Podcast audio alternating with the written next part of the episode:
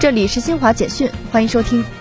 为大力弘扬劳模精神、劳动精神、工匠精神，团结动员广大女职工为全面建设社会主义现代化国家、全面推进中华民族伟大复兴贡献力量。中华全国总工会日前在北京召开二零二三年全国五一巾帼奖表彰大会，表彰全国五一巾帼标兵岗、全国五一巾帼标兵。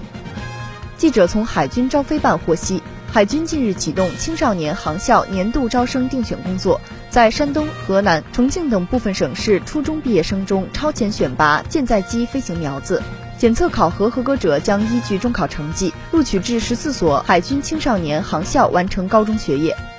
二十五号上午，延期举行的二零二二全国艺术体操锦标赛在重庆市沙坪坝区体育馆开幕，共二十支专业代表队将在五天时间里角逐多项冠军。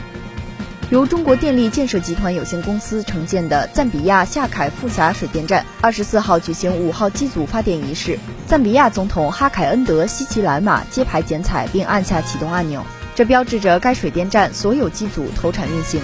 以上由新华社记者为您报道。